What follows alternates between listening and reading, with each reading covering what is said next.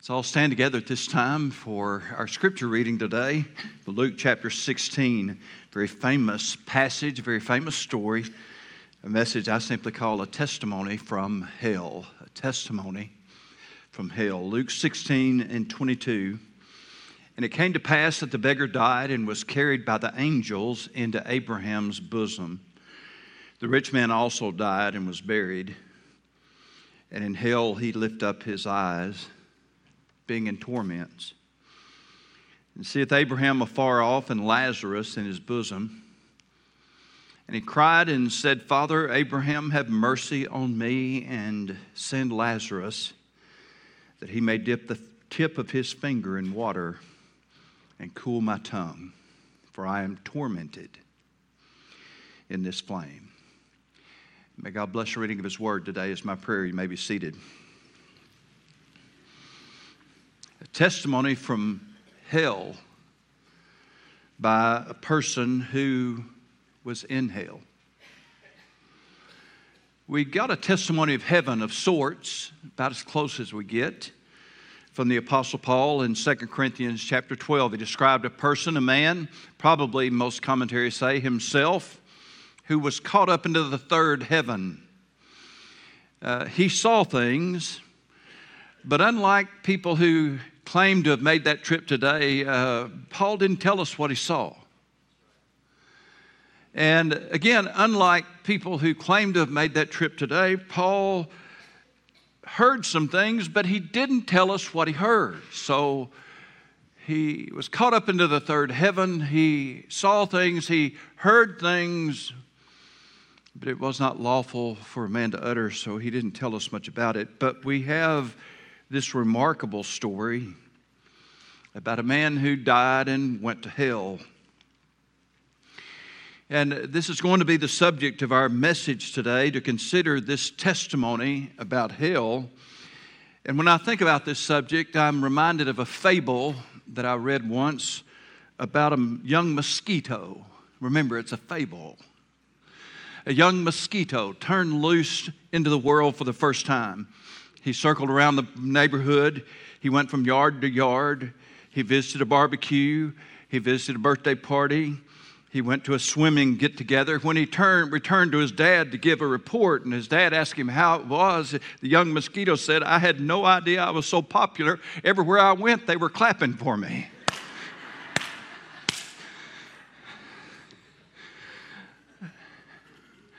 Well, uh, preaching about hell is not popular. In fact, the whole subject of hell has become so unpopular in today's culture that uh, many, many uh, whole doctrinal systems are turning away from this. But our Lord Jesus Christ Himself set the tone on preaching about the subject of hell. You've probably heard it said that Jesus preached more about hell than any other Bible writer or teacher. You've probably heard that. It's true. But you may not have known that Jesus preached more about hell than all the other Bible writers put together. So that when we come to discussing the subject about hell, the subject of hell, overwhelmingly, we are quoting the words of our Lord Jesus Christ Himself. If you believe in Jesus, then you must also believe in hell. He certainly did. He certainly did. Now, the text before us today comes at a time when Jesus was teaching his disciples, but there was another audience there, and that audience was clearly identified in verse 14 of this chapter. Now, the Pharisees, who were lovers of money, also heard these things, and they derided him. That is, they laughed at him. They made fun of his teachings. They were scoffing at what he had to say. And then the rest of the whole chapter, from verse 14 on, Jesus was addressing not his disciples, but he was addressing what he taught to the Pharisees. There's been a lot of questions and comments and controversy over the years over where the story that Jesus tells about the rich man and Lazarus was a parable or not. Uh, uh, some have, have uh, went so far as to describe it as a fictional account that Jesus completely made up of a bunch of events that couldn't happen. I don't agree with that at all. Uh, when Jesus told parables, they were always, though maybe not about any specific person, they could have been about a person. A sower went forth to sow. Well, who was it? Well, it wasn't some magnificent account. It was a normal, everyday kind of thing. There was a father who had two sons. I mean, the story goes on and on. There's a woman who lost a coin. Uh, I mean, over and over again. So the parables, the stories, the parables that Jesus told were not just completely fictional, not like the fable that I just told a few moments ago that was made up and could have never happened, of course. No, uh, Jesus' parables weren't like that. Um, it was a story. I'll approach it just like that. It does have form and structure like a parable. Its application, like many of the other uh, stories that Jesus told, was obvious to his audience. Uh, they would have perceived very quickly that Jesus was talking about them. Uh, they did that on several of the other parables. They perceived that Jesus was addressing this to them. He was preaching to the Pharisees, who were very, very well known for their love of wealth and for their display of wealth. And the story then sets the stage with a remarkable uh, group of contrasts. Here was a story of a certain rich man. And there's no doubt that this story of this certain rich man was directed to the Pharisees and their love of wealth and the display of wealth. But what contrast? There's the rich man, but then there's a beggar. The rich man was not named which would have been an unthinkable thing in that culture because the rich man like this would have been very important and noteworthy. But Jesus doesn't even call his name, though he is the main point of the story. The star, if you will, of the story is the rich man left unnamed. Rich men were important people, but the beggar, by contrast, considered very unimportant, a nobody, was actually given a name, and his name was Lazarus. We might try to make a jump to, in our minds, to a story about a Lazarus who died and was raised from the dead after four days, but there's absolutely no indication in Scripture that Lazarus, the brother of Mary and Martha, was a beggar. That, that was not the case. And so it's just a remarkable thing that Jesus gave us in the story the rich man had, the unnamed rich man, had a fine dwelling place, but the beggar Lazarus was laid at his gate. Very interesting word that was used there. It actually means to cast or throw down with disregard for where it lands. It is somebody wasn't carefully placed, they were just thrown. Uh, today we'd call it dumped much like a cat or dog would be dumped in a subdivision in hopes that somebody might have pity on it and take it in. And that's a terrible thing that goes on in our world today. But in this case, it wasn't a cat or a dog, it was a human being, Lazarus, uh, who was cast, dumped at the gate of this rich man. Rich man wore the finest of clothing, but Lazarus was covered in sores, ulcers. The mangy, mongrel dogs of this ancient world, not anybody's pets. The dogs that hung around major cities in Bible times were, were not pets for the most part. These were wild animals. And uh, by licking and picking at the sores on him, they were simply adding more to his suffering and indignity it would have been considered even more of an indication than it was already present that Lazarus was under the curse of God, was suffering because of some terrible lifestyle that he had, or some terrible sin that he had committed. Jesus would use this story then, as he did many, many times, to appeal to his audience, specifically to this audience. Remember, the Pharisees were the dominant party in Israel, both political and religious, because those two things were combined. And they were by far the largest group, most powerful, most influential, although the Sadducees were gaining on them. But the Pharisees, well known. And Jesus would address those groups over and over again.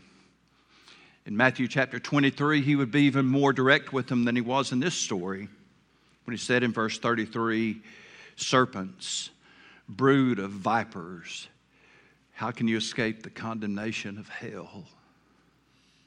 See, he did it again.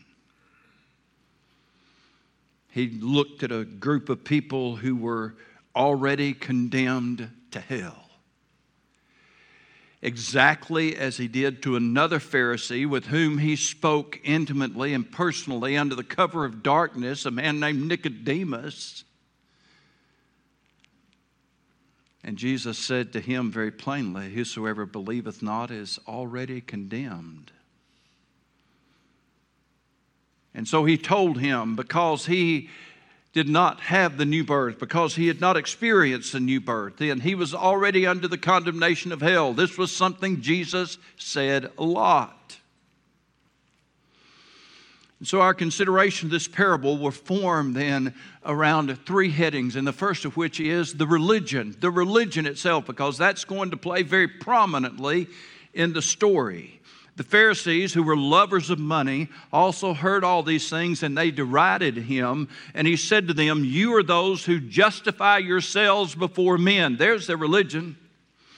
But God knows your hearts, for what is highly esteemed among men is an abomination in the sight of God. So he speaks directly to what is called Pharisaic uh, Judaism, and those teachings of the Pharisees were very dominant, very deeply entrenched into the minds of people.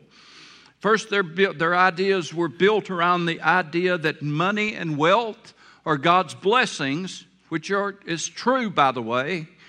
But to them, uh, to have money and wealth then proved that the recipient of those blessings was righteous in God's sight and therefore was certain of heaven.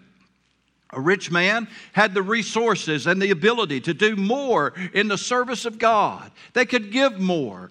Uh, they were certain then, even more certain of heaven, uh, because they could do more and do greater works when Jesus told his disciples that it was easier for a camel to go through the eye of a needle than for a rich man to go to heaven, the disciples were blown away by that because that contradicted everything they had been taught that a rich man had an inside track, that a rich man was blessed in favor of God, that a rich man, by his blessings, was certain, certain to go to heaven when he died.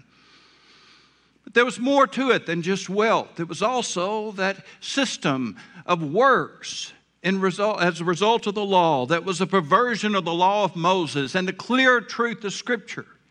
God had revealed it all the way back in Genesis chapter 15 when he said that Abraham believed God and it was accounted unto him for righteousness. So that all the way back in the book of Genesis, all the way back to our father Abraham, they talk so much about, the Bible tells us very clearly that Abraham was justified, that is, he was right with God by faith. By faith, not by the works of the law. And if you want to learn more about that, just read the book of Galatians, for example, uh, a little bit maybe in Romans and a few other passages. It's basically all over the New Testament, and it was all over the Old Testament too. The just shall live by faith. Now, that's all the way back in the book of Habakkuk. And so their understanding of this works based uh, uh, uh, righteousness uh, based on the, the works that they did, the good things that they did, and by the keeping of the law uh, was simply a perversion of the law. It was not right. And so, not only was their belief that the rich men had an inside track to heaven, but also their entire system of works, which impressed other people looked good on the outside, but Jesus said it's an abomination to God. They could add in, the, of course, their relationship to Abraham, and they did.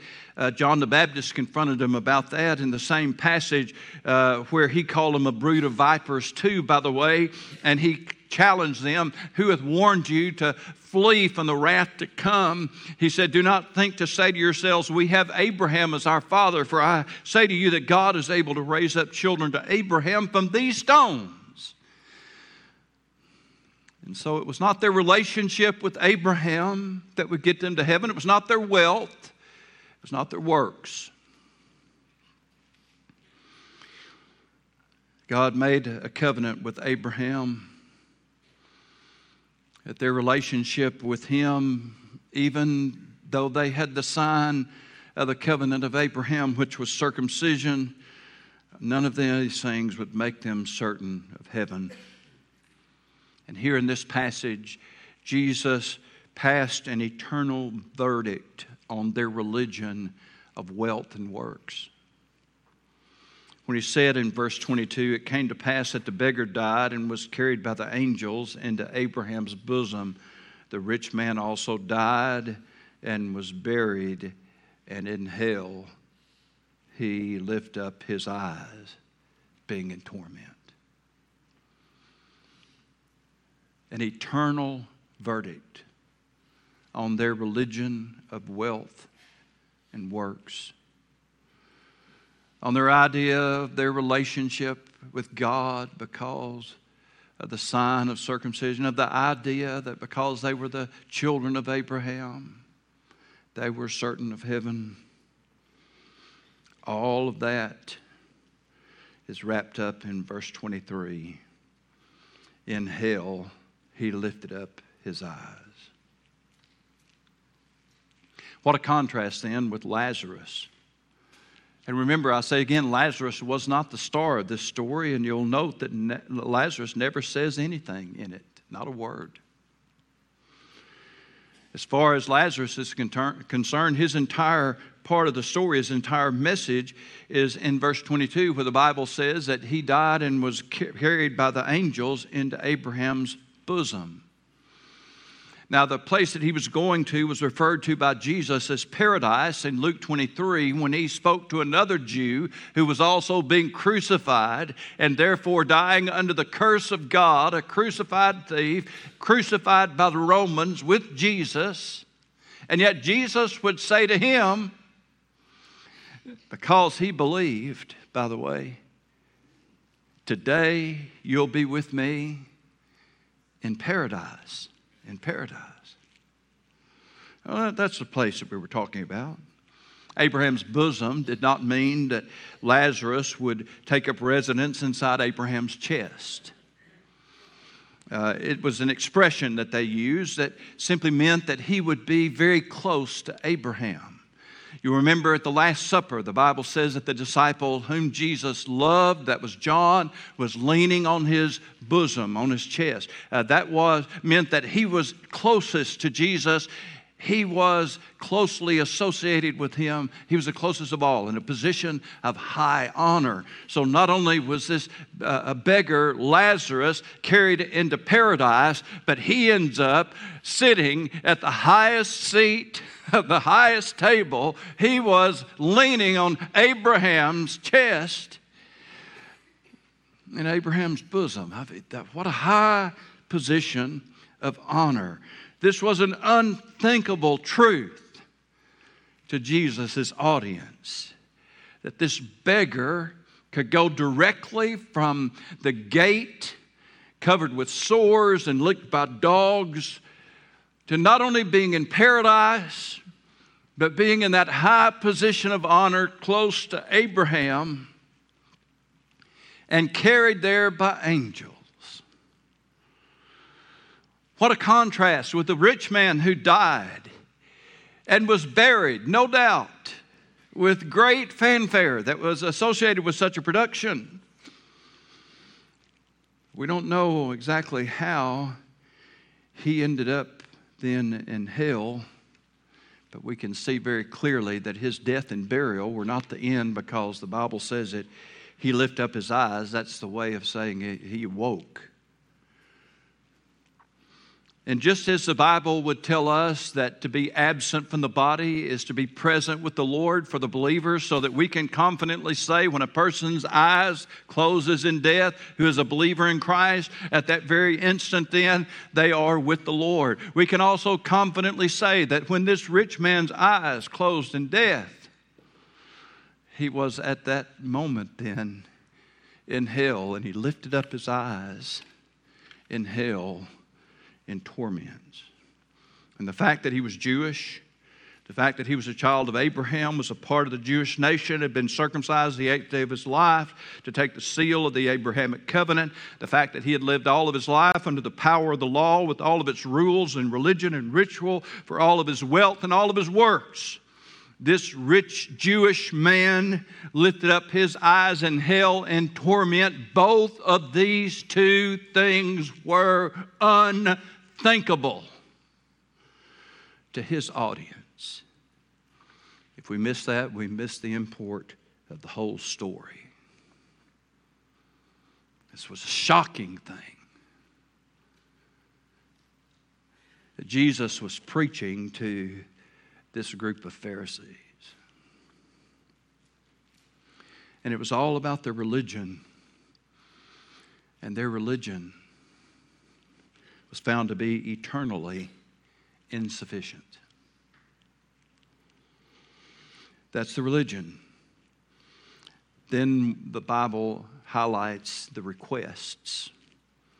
Verse 24, and he, that's the rich man, cried and said, Father Abraham, there, there's that expression that they would have used so often Father Abraham, have mercy on me and send Lazarus that he may dip the tip of his finger in water and cool my tongue for I am tormented in this flame.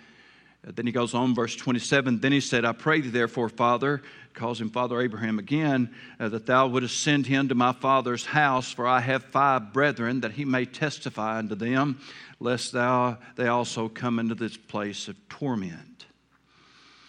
Now, we'll take these in order. First, Lazarus had once been cast at this man's gates to beg for crumbs. There's no indication that he got any. In fact, to give help as a Pharisee to someone who was so obviously under the judgment of God would have been unthinkable.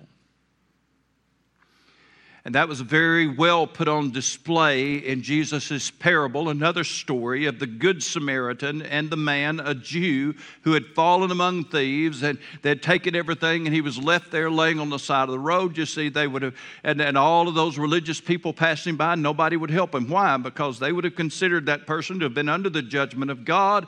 And uh, therefore, if they were trying to help him or give him any aid or comfort, uh, they would be going against the purposes of God. God wanted them judge, we're going to leave him judge. That was their plan. So it would have not fit in with his theology at all, the rich man, to have helped Lazarus, and he didn't. We can only imagine the fires of torment this man was experiencing. Now, what happened to his body? His body was buried. So, what are we dealing with here? We're dealing with his disembodied spirit.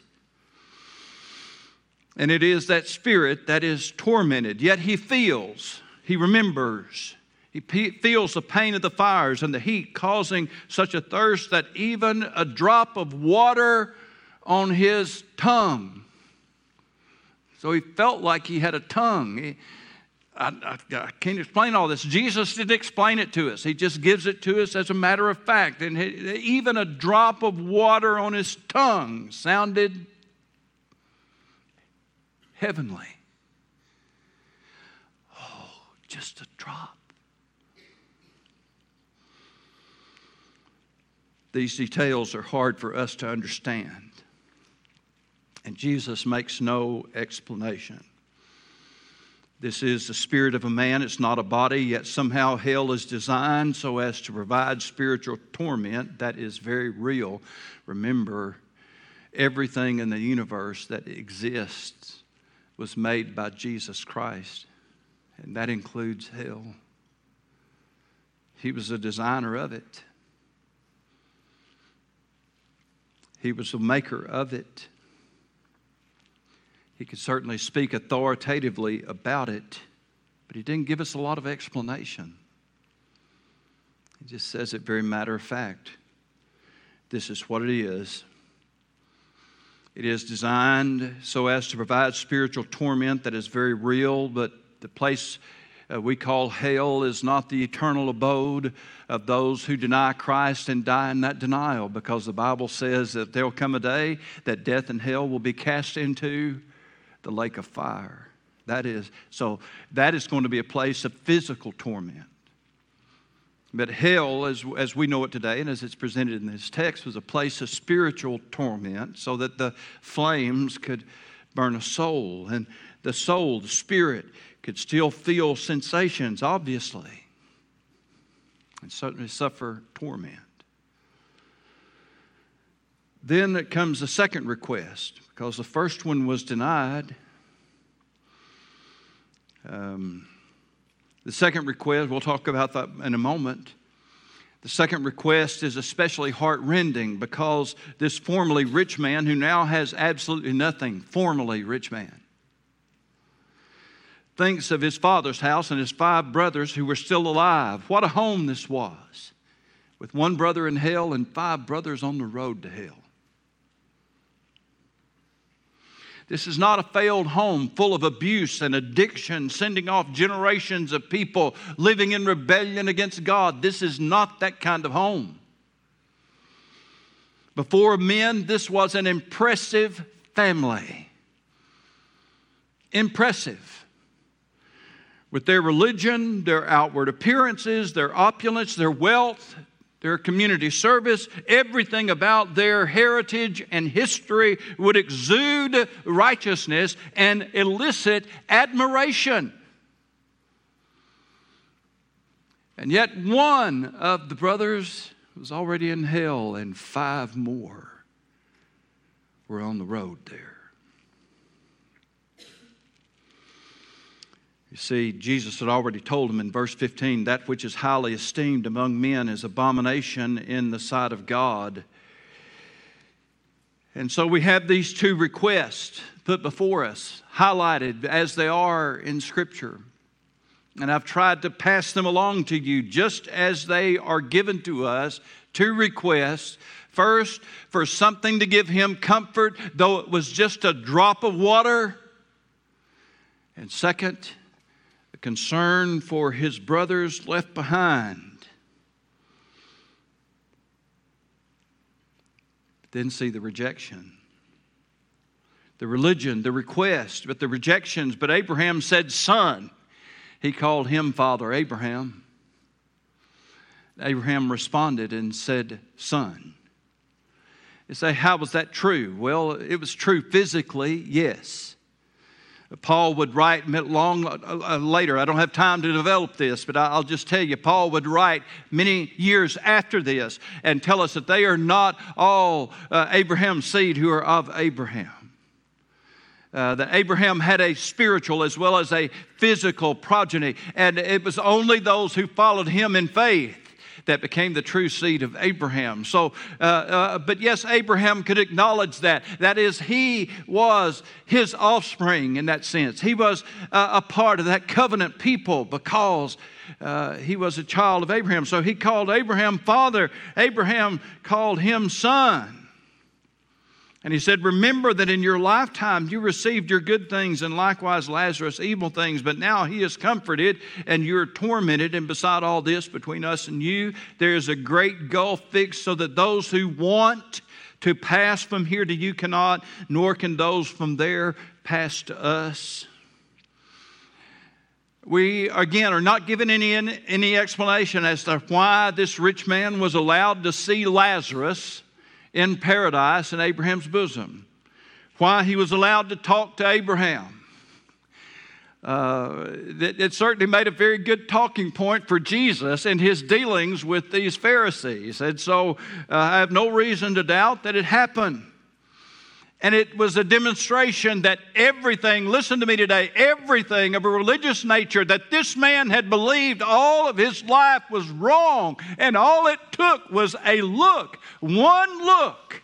And there was Lazarus in Abraham's bosom, leaning upon Abraham in the place of paradise while he was in torment. And suddenly, with one look, he knew everything he had believed was wrong. What a time to find it out. Wow. He found out that a rich man may not be right with God at all, and a man who is impoverished and suffering may be right with God and going straight to heaven when he dies. Lazarus had begged for food from this rich man that he never received. Well, now the rich man was begging that Lazarus would be sent to come and give him some comfort, but the request was denied. There's a reference made to a great gulf. That simply means it's an impassable barrier which would not allow the rich man to come to paradise, to a place of comfort. And it's a good time for us to remember that once a person lands in hell, there is no reprieve. No matter how many prayers are prayed for him, no matter how much money is given for him, there is no reprieve. There's a great gulf fixed, and if you want out, you can't get out. That's what the testimony from hell tells us. And even if Lazarus was somehow allowed, and we don't know that he was, but certainly Abraham was, but even if Lazarus was somehow to allowed uh, to be allowed to see the suffering and would then have a desire to go there and somehow try to alleviate that suffering, that, that was not going to be permitted. If, if such a thing could even happen or would have happened, it wouldn't, wouldn't work.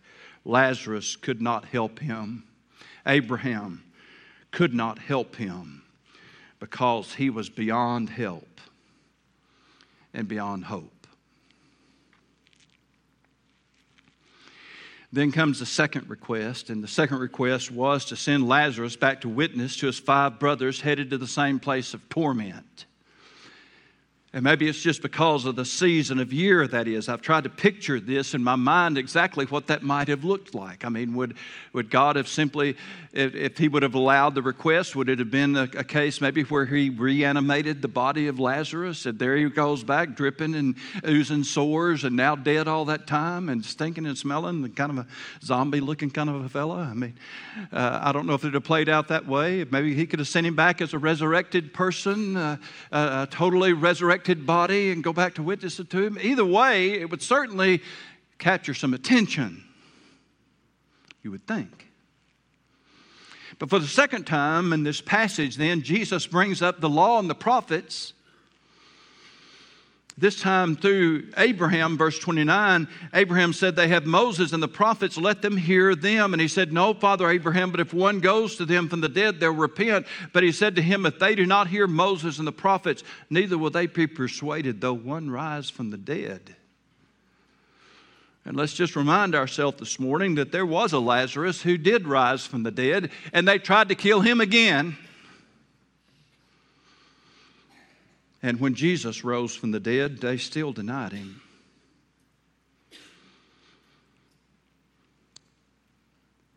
It's often been pointed out that this lost man, though in hell, had more compassion for the lost that were still alive than a lot of Christians do today. And all I can say to that is, ouch.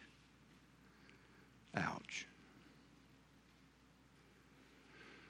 Seeing Lazarus in whatever form he might have assumed, had God sent him back,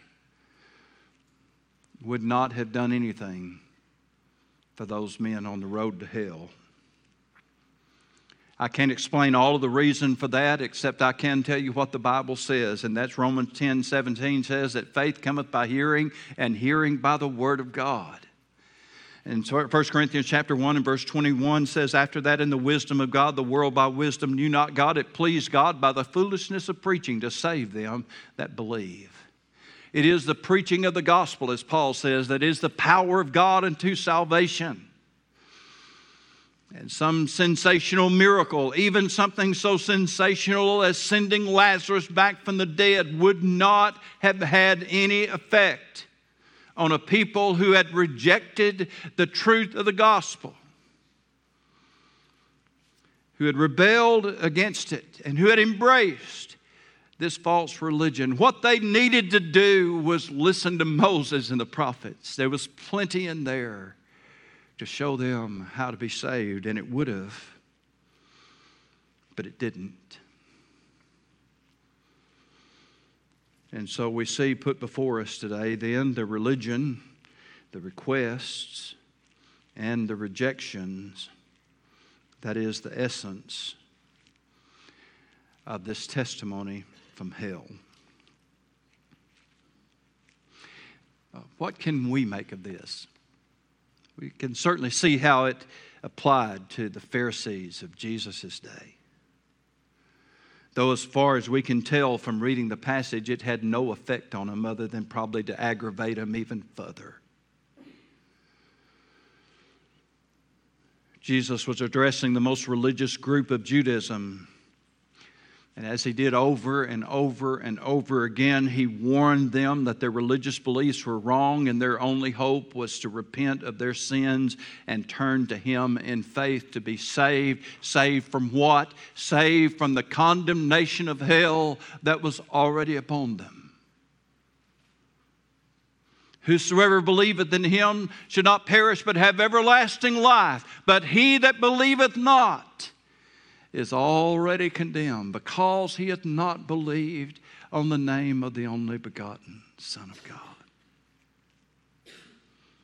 For all their religion and apparent righteousness, they were headed straight to hell. Jesus knew it, he knew all about it. He knew it authoritatively. There was no question about it in his mind. He didn't spend a lot of time explaining it. He simply presented it matter of factly. He had made it. He made it for a reason because men chose sin.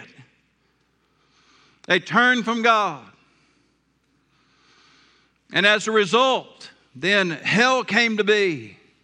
And if somebody wanted to say, well, the, de- the hell was created for the devil, that's true too. it's true too. And for the same reason, because they had rebelled against God. And so hell is a place that we could say was, was put in position, made for a purpose. It was made for a purpose of, uh, to provide a place for all of those who chose to live their life without God. And this is what life without God really looks like. And though you might uh, put it all around with all the trappings of wealth and all the trappings of work and surround yourself and wrap yourself up in the fine robes of religious expression, at the end of the day, this is what it looks like. This is what life without God is. It is spiritual torment. It is a place of darkness. It is a place where there's no hope and no help and no relief. So that people experience for all eternity what they chose and they chose to live the life without God.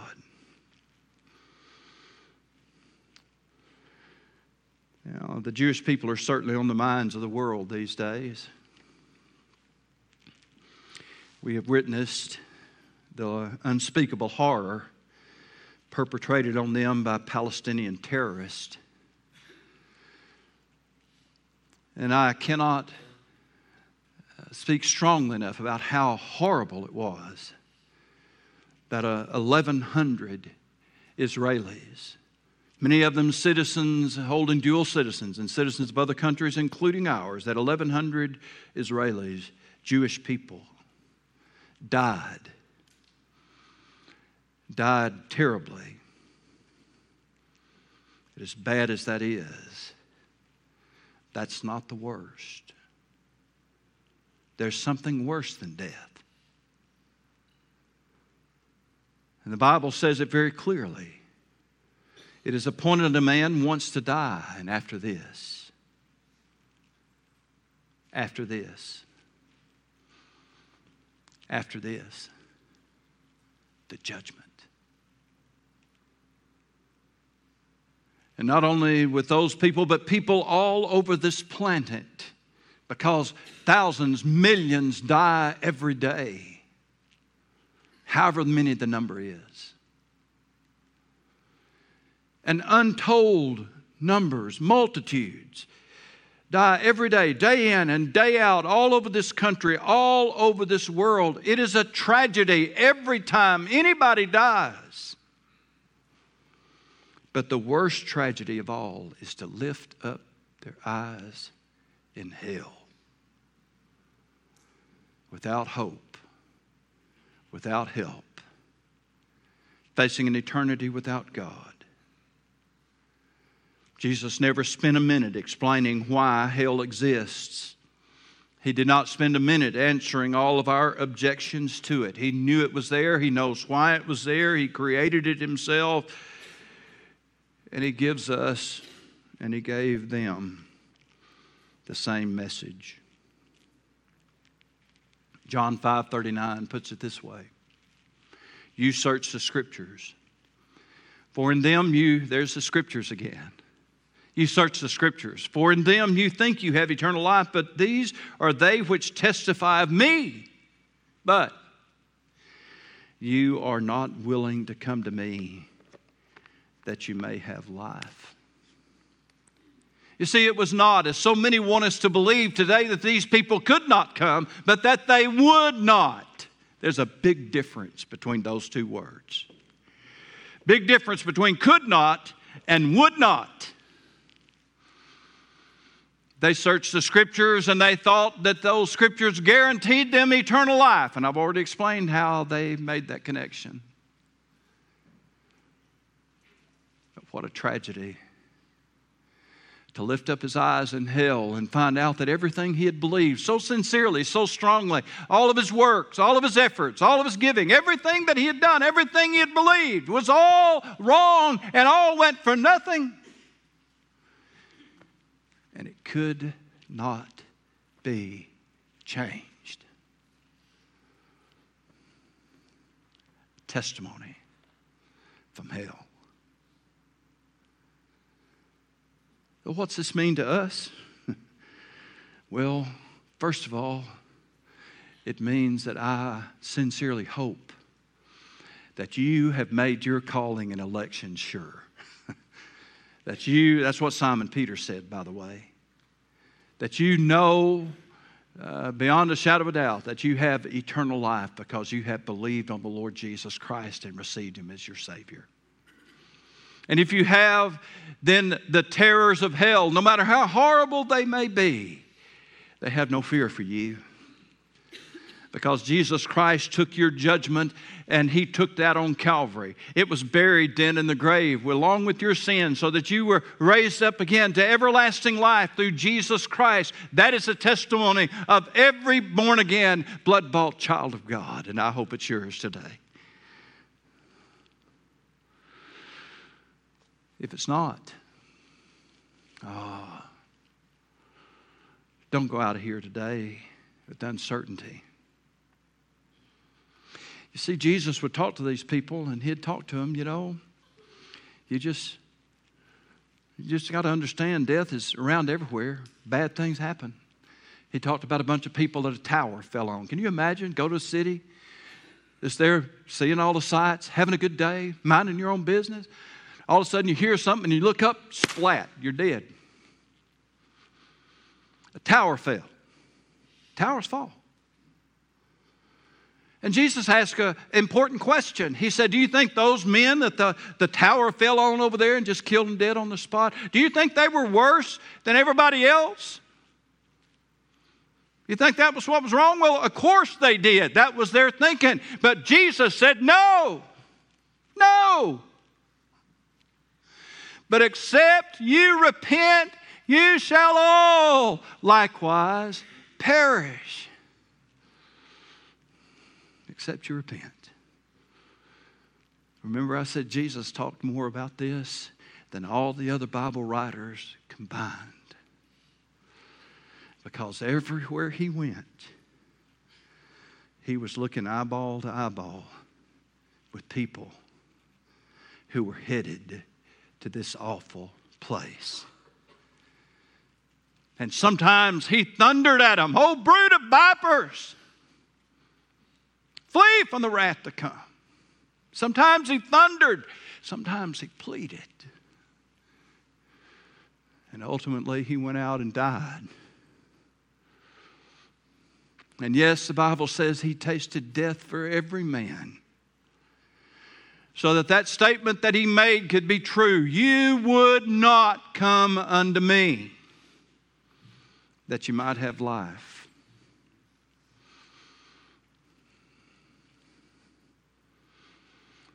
On which side of the cross do you stand today? Let's stand together, please.